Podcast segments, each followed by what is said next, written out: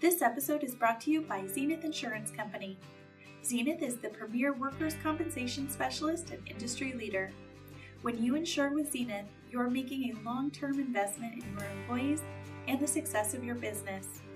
Experience the Zenith difference. Invest in the best.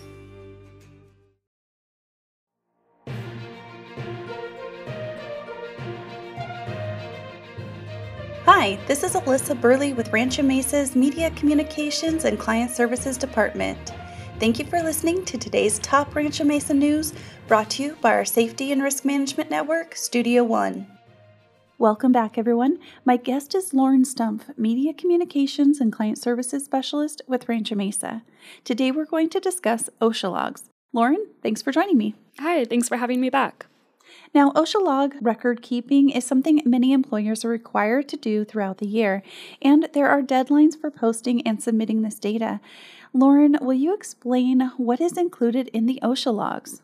Sure. The OSHA logs encompass a few forms that help employers document key data about workplace injuries and illnesses. The 300 log is a list of basic information for each injury or illness. It includes the employee's name, job title, date of injury or illness, location, and a brief description. It also documents the seriousness of the injury or illness, the number of days the employee was away from work or was transferred as a result of the injury or illness, and it categorizes the injury or illness. The 300A is basically a summary of the data on the 300 log. This form does not include any individual data like the employee's name. It just shows totals such as the total number of cases with days away from work. And then the 301 form is where the employer documents a lot more information about the workplace injury or illness in more detail. Out of the three forms, what is required to be posted? This is a question we get a lot. The 300A summary must be posted in the establishment from February 1st through April 31st. This allows employees and anyone in that location to see how safe or unsafe the facility is based on their workplace injuries and illnesses without divulging the individual's information. So, organizations that are required to keep OSHA logs must physically post this information at their locations. Are they required to electronically file this information? Yes, some of our clients are in states with their own OSHA divisions, like California, and some fall under the jurisdiction of federal OSHA. Either way, if your organization is required to keep these OSHA logs, the data from the 300A summary must be submitted through federal OSHA's Online Injury Tracking Application, or ITA, unless your state has its own reporting mechanism. The data must be submitted by March 2, 2023. Lauren, who is required to keep and report this information?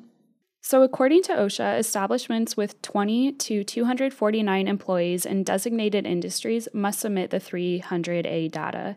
Also, establishments with 250 or more employees that are required to keep OSHA injury and illness records must also submit the 300A data.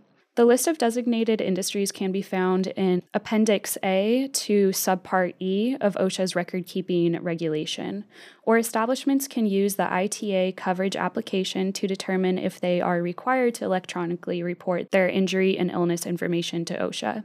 Establishments under state plan jurisdiction should also contact their state plan. For our clients, that includes construction, landscape, tree care, nursing care facilities, janitorial and maintenance services, and others. So check the list if you're not sure. If listeners have tracked their 2022 incidents in the Risk Management Center, they'll be able to generate their OSHA 300A summary log along with the CSV file to upload to the federal OSHA's injury tracking application website. Now, moving forward, Rancho Mesa will be offering new tools to help our clients manage their OSHA logs, so be on the lookout for those announcements in the future. Lauren, as always, thank you for joining me in Studio One. Thanks, Alyssa. This is Alyssa Burley with Rancho Mesa. Thanks for tuning in to our latest episode produced by Studio One.